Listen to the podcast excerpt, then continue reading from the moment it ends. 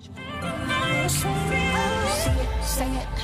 it, yeah. See it, say it, believe it, yeah. See it, say it, believe it, yeah. See it, say it, believe it, yeah. Welcome, welcome. Thank you for tuning in. We are Tristan and Michael, and you are listening to Fused, transparent conversations from marriage, family, and relationships. We invite you to join us as we discuss perspectives that are thought about but not talked about. So tell your friends and your family to check us out, connect with us on social media, and join the conversation by emailing us at info@fusedmarriages.com. All right, Michael, so what are we talking about today? Today we are talking about why relationships suck. Oh, okay. Yeah. All right. Yeah, that's where we at. Okay. Let's get into it. Right. So there's oftentimes bad relationships and people don't understand what's going on with them, but there's probably some key things that make them bad relationships or make them suck. Okay. The first one, I think, you know what? It's communication, bad communication. Yeah. Now, first part about communication is that I've heard or read that guys only speak 3 times less than women. Mm-hmm, I've heard that. So if you all are talking 100 miles an hour, and we give this a little bit of feedback, y'all may think that's, you know what, that's bad communication for y'all. Okay, fair enough. Right? Mm-hmm. So if you give me, you know what, hey, you give me this long story about your day. Hey, my day is this, that, and the other. You know, my girlfriend did this. My mama called me about that. My sister did this. You know what, and I ate this for lunch and this, that, and the other. And you asked me about my day. I may say, you know, it was cool. Right? Yeah, that's really frustrating because that does happen. That's real life. It is. But then that makes us think. And this is, you know, these are broad generalizations. Sometimes these roles can be flipped. No, this is us. This is our life. Yeah, it's us. It's broad, but it's us too, though. Yeah, but I think that the challenge with that is it can make one partner feel like the other is not really engaged or invested. And so what I hear you saying is that's just the style of communication. Could be a style, right? You got to figure out how to work around it. It's bad communication because it's not for both people. Mm-hmm.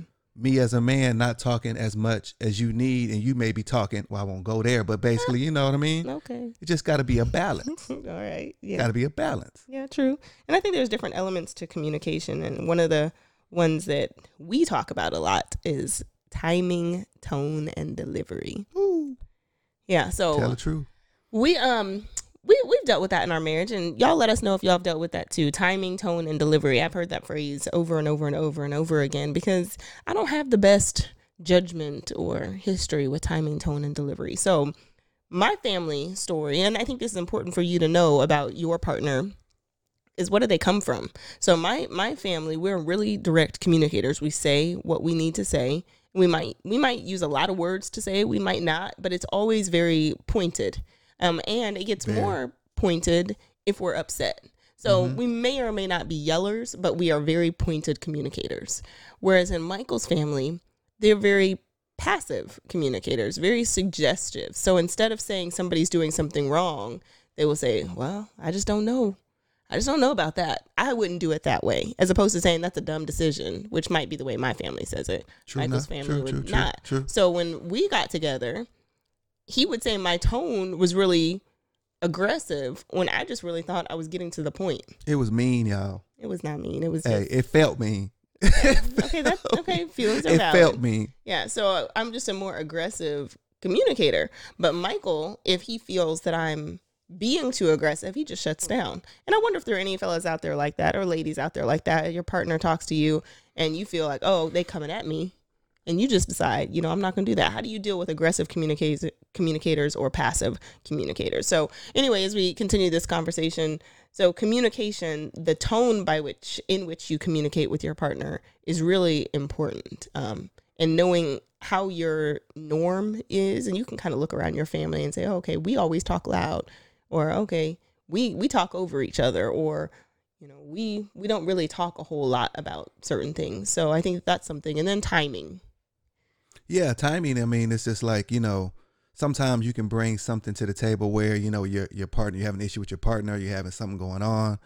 And like, you know what? They're not a morning person, but you bring them a topic in the morning that you want to get deep about, but they're not a morning person. They're more afternoon or a night person. As for myself, you know, I'm actually the opposite. I'm not a night person. If you want to bring something to me that's really, really important when you talk about it, probably want to bring it to me in the morning. But if you don't understand that about your partner, that can be a serious conflict mm-hmm. in that communication gap of really trying to understand, okay, hey, here's where my partner is at. They're not really rejecting me or rejecting what I have. They just really, they're not that type of person in the morning or in the afternoon or whatever have you. The timing has to be appropriate when you're talking about having the right communication. And that's a growth thing too, like growing into that, because sometimes for me, there are some things I just need to talk about. Like, I need you to wake up. But some things I'm like, okay, Tristan, can you hold this till the morning? Because he's going to be more in tune in the morning. Because the worst thing ever, my husband can stand against a wall and fall asleep at 8 o'clock. Come on now. Why you got to tell my business like that? That's not true. I ain't saying that. I said, why you got to tell my business like that? All right. Well, that's what it is. So knowing that about your teammate, because you're in this together, you want to win. But knowing the time to have those conversations, you can't be when there's a lot of work to do. It can't be. I can't have my husband. He can talk over everything. I don't even understand that, but that's how his family is. So he can have music going, the news on, the kids screaming, and he can still be like engaged. I cannot. Yeah. I need silence. I can't have any competing anything. So knowing what time to bring that. So your tone, your timing, and your delivery. How you come into the conversation is also really important. It's not just the tone of the conversation, but how do we enter it? Are we coming into a deep conversation after an argument? Right. No, that's real. You know, that's real. Like how are we going to have this conversation over dinner? There are some things we don't need to have certain conversations around the kids or around our parents or around our older kids versus our younger kids. So right. How are you delivering this conversation? What's the platform? So yeah, I agree with you, babe, that, you know, that can make a relationship suck, bad communication. Yeah. And just kind of to close out the communication portion of it is basically, it's our responsibility, I think, as each other, as a spouse, me loving you and you loving me is like, I can't be being comfortable in my norm. Mm. If my norm is to have only a conversation in the morning and you got a really serious issue that's at night, mm-hmm. I can't be so caught up in myself and my thinking like, okay, well, you know what? I ain't going to try to listen to her right now. She know I'm not a night person. Wow. I gotta give my spouse the right amount of love and understanding, and vice versa. She did that to me. If it really something that can wait, she's gonna hopefully let that hold off. That's good. So next topic, what do you think about what else could be another part of really having a relationship that sucks? Ooh. What can make a relationship suck is quality time. Well. So some people think, and let me know if this is you, you know, be honest, tell the truth, shame the devil, mm-hmm. that quality time and quantity time are the same thing. And they're not people. They're not. Yeah, not. Very, very different. Yeah. Very different. So just because I'm around you, and you have to also know your spouse or your partner or whoever you're in a relationship with, or you're trying to grow this thing, you have to know what they consider to be quality. Well. So we are Longhorn fans in here. I don't know how y'all feel, you know. Welcome. Okay, you can shout out your teams, but we're Longhorn fans. So when Michael is watching a Longhorn game, if I'm watching a Longhorn game with him, he considers that to be quality. Man, it ain't. I'm just saying, you know, different strokes. Man, different Bevo was on. What you talking about? Okay, you know. So to him, if we sitting down and we watching the game, we don't really even have to talk. We probably will because I talk through some stuff because I like sports too. And he'll talk after plays. I'll try to set him up and he'll tell me, yeah, this is what's going to happen. So we like to talk through sports. But that wouldn't necessarily be deep quality time for me. Quality time for me might literally be sitting with nothing on, no television, and just having a conversation. I like to talk about goals and dreams and plans and that kind of stuff. That's really quality to me. So y'all let us know. Send us an email. What does quality time look like for you versus quantity time? And also, I might note, I want to hear what you have to say about this. Mm-hmm.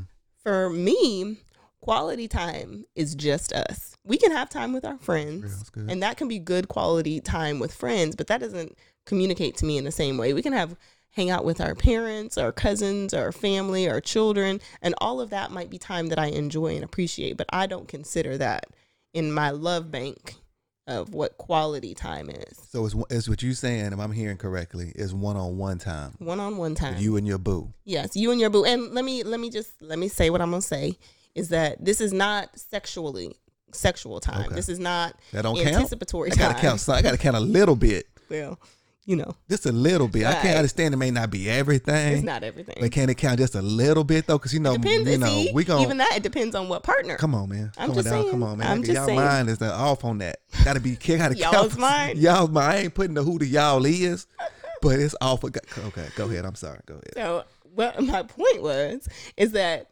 quality time, it has to be time that does not have the intention of leading to something. So, that is a different kind of quality time. I'm not saying that it doesn't count or that it's not quality, because it, you know, it's quality. I'm just saying there are other things that matter too.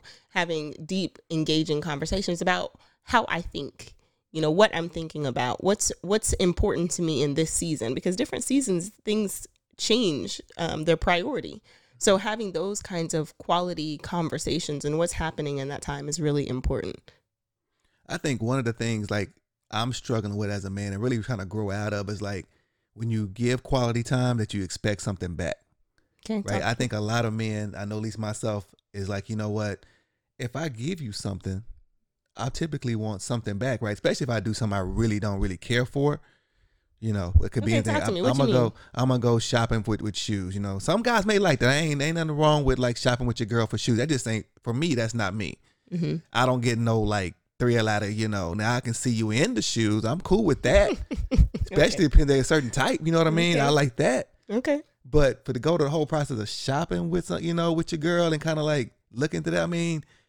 So what do you expect back? So give me an example. Okay. So we're shopping for shoes. You go shopping for shoes with me.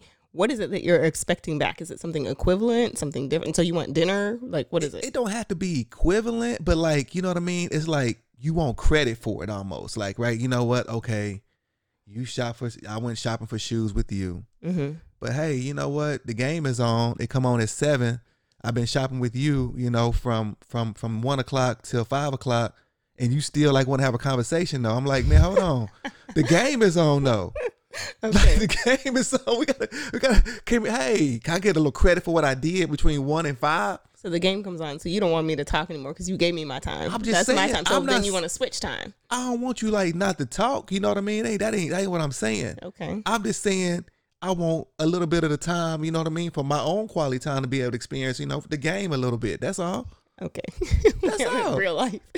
What y'all think about that? So email us info@fusedmarriages.com or hit us up on our Facebook page. Let us know your thoughts. Man. What do you think about that, gentlemen?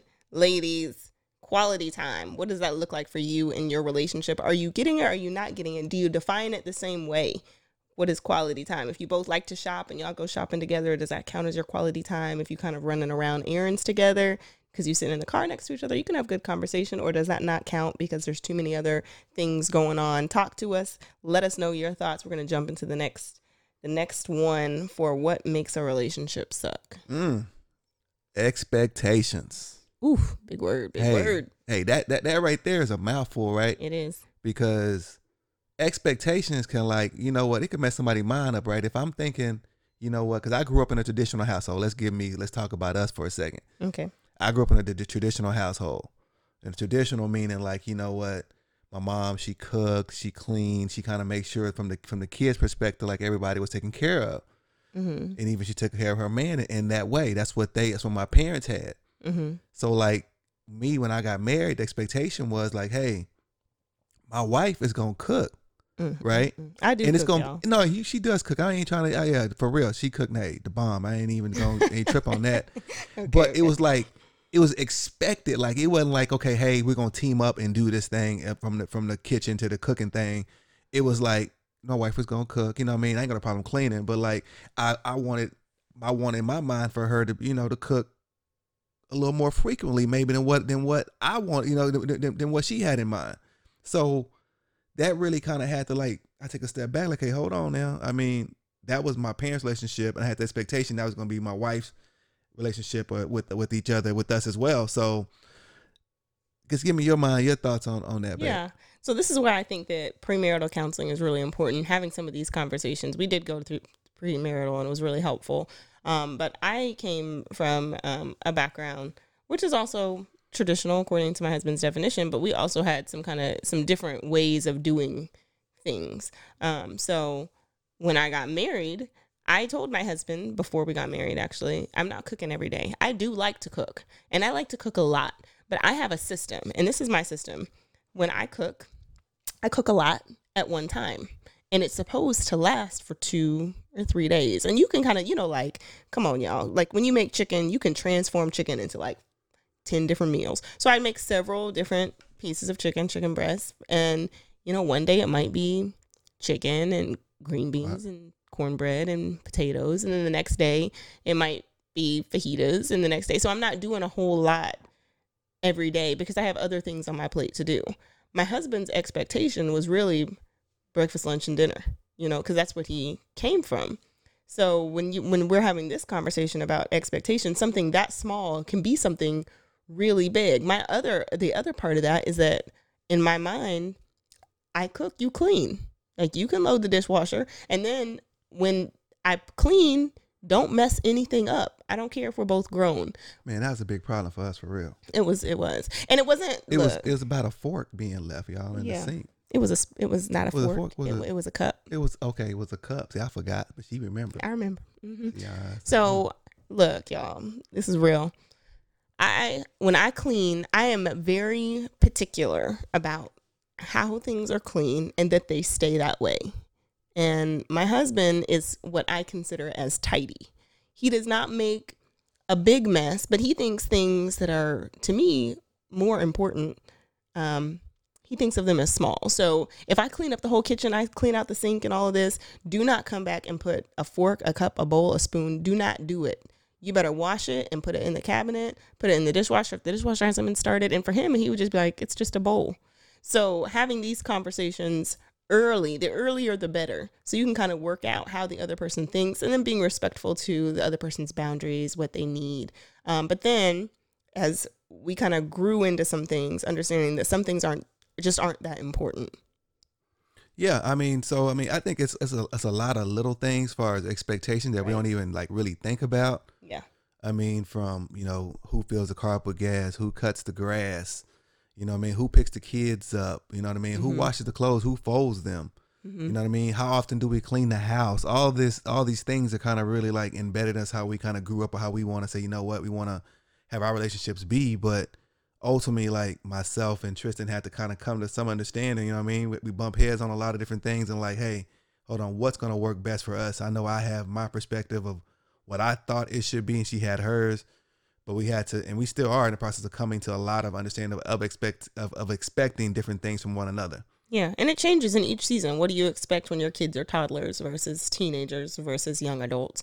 There are a lot of different things that you have to talk about, which goes back to that first point that we said, communication is just really, really important, but discussing in depth what your expectation is. And another element that we had is we're a blended family. So we had different kinds of thoughts about how is that going to affect our kids? What are we going to do? What about our marriage? What about our in-laws? So having really, really deep conversation and not letting them go, you know, not being mm-hmm. like, oh, it's whatever. It's not that big a deal. We'll get to it when we get to it. No. Revisit that conversation as many times as possible. Discuss those expectations. Do you eat breakfast every day? You know, what do you like for breakfast? You know, who's going to be doing the grocery shopping? Are we going to combine bank accounts? There's just so many things that you have to talk about because we come into our relationships with a background of things that are to us normal, but to our partner might seem strange or unusual. So discussing even the little things, because, you know, the old saying, the devil's in the details, those little things can rip apart your whole relationship. So discuss them. And you just don't know. I mean, you just don't. Sometimes, you know, you're living a life and doing things on a week in, a week out basis. And like, that's your norm. Mm-hmm. So you can often like, you don't even know it's expectation. You're putting expectation on your partner. And they're like, okay, what is this? Mm-hmm. You know what I mean? So that's something you got to be considerate of whenever you're dealing with somebody and trying to deal with your partner, you're trying to grow with them, of really, really just understanding, hey, I have some things in my mind and my heart of how I live on a day-to-day basis that may not match up with my partner. Yeah.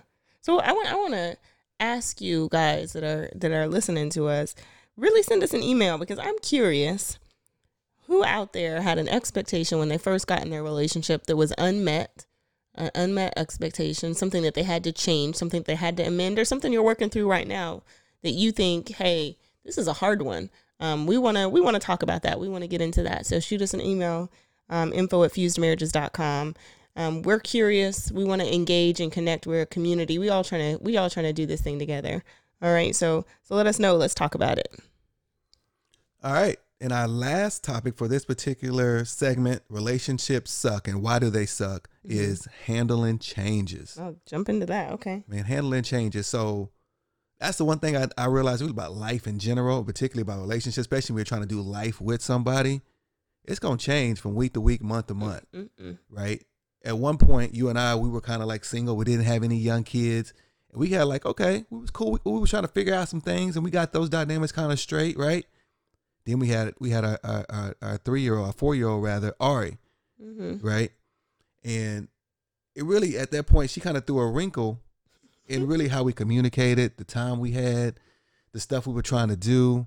Just really, it changed. Mm-hmm. And like, I think from what I'm looking back now, it's like we had to figure out how to be flexible around that situation, that life event, enough to say, you know what, how are we going to make this work, stick together, grow, and still figure out one another and grow our relationship as well. Yeah. Now, that's just a kid coming into this particular situation, but it could be, you know, we've been through job changes, mm-hmm. been through moves, mm-hmm. you know what I mean? We've been through even, unfortunately, deaths in family, you know what I mean? Mm-hmm. Situation like that happening, like that can really traumatize the relationship yeah.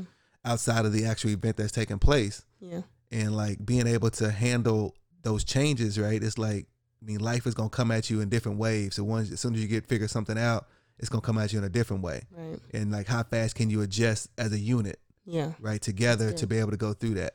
Yeah. I think handling changes is a big thing because you can totally shift without your partner. Like you can make a change internally and without being able to really negotiate that change, that shift together, you can go opposite directions. One person can be on one path and the other person could have made that directional change and you haven't talked about it. You don't even know. And that's when people can kind of be the division, the divide in the road.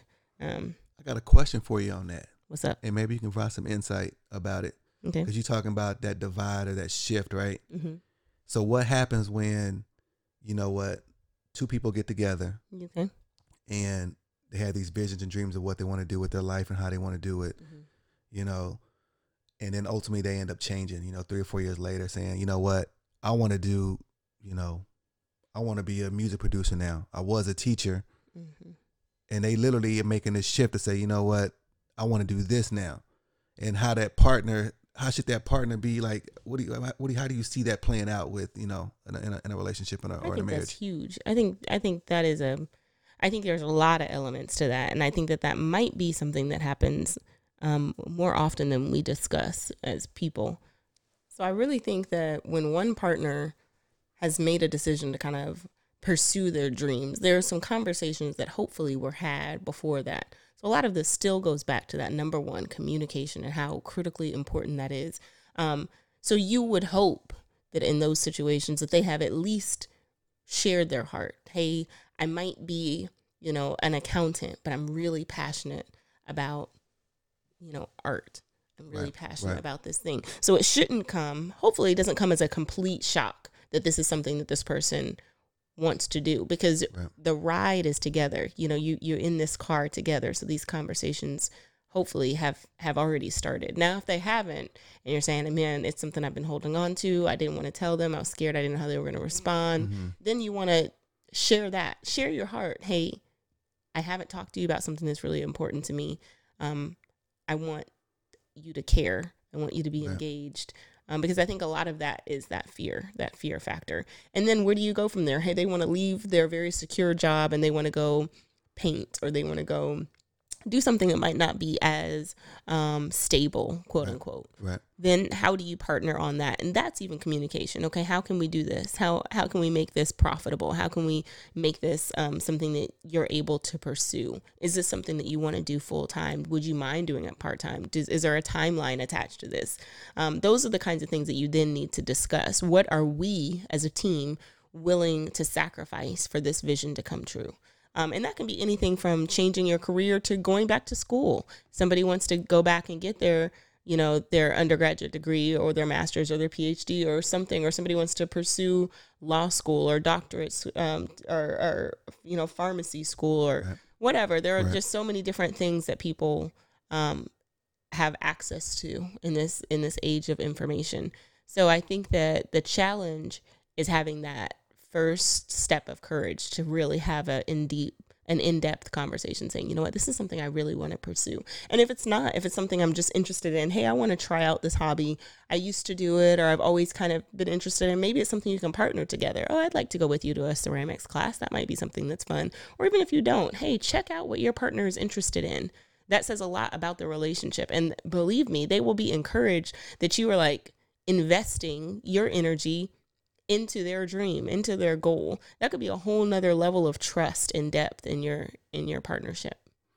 Yeah, I think, I mean, just what you're saying, kind of like just, I'm summing in my mind, and just what you're trying to rationalize is like, I can't be so rigid that I'm only see my partner one way, mm-hmm. and not giving them room to be able to, and space to grow, mm-hmm. and to really where they're trying to ultimately go. Right. Cause like whenever you meet a person, most of us haven't arrived to who we are, who we want to be, or who God even wants us to be. Right. Mm-hmm.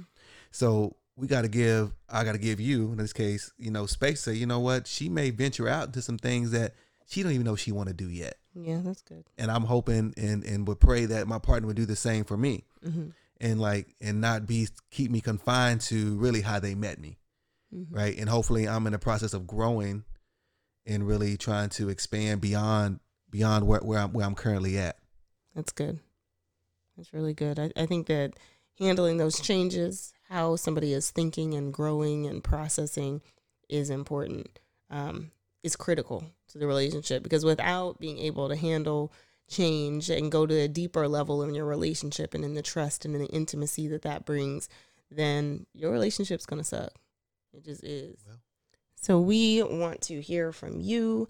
What makes a relationship suck? If you've been in some bad relationships, and you might know from personal experience, or you've been in some great relationships, we want to know what makes your relationship so great. So make sure that you connect with us. And we just appreciate you guys for listening. So thank you for joining us today.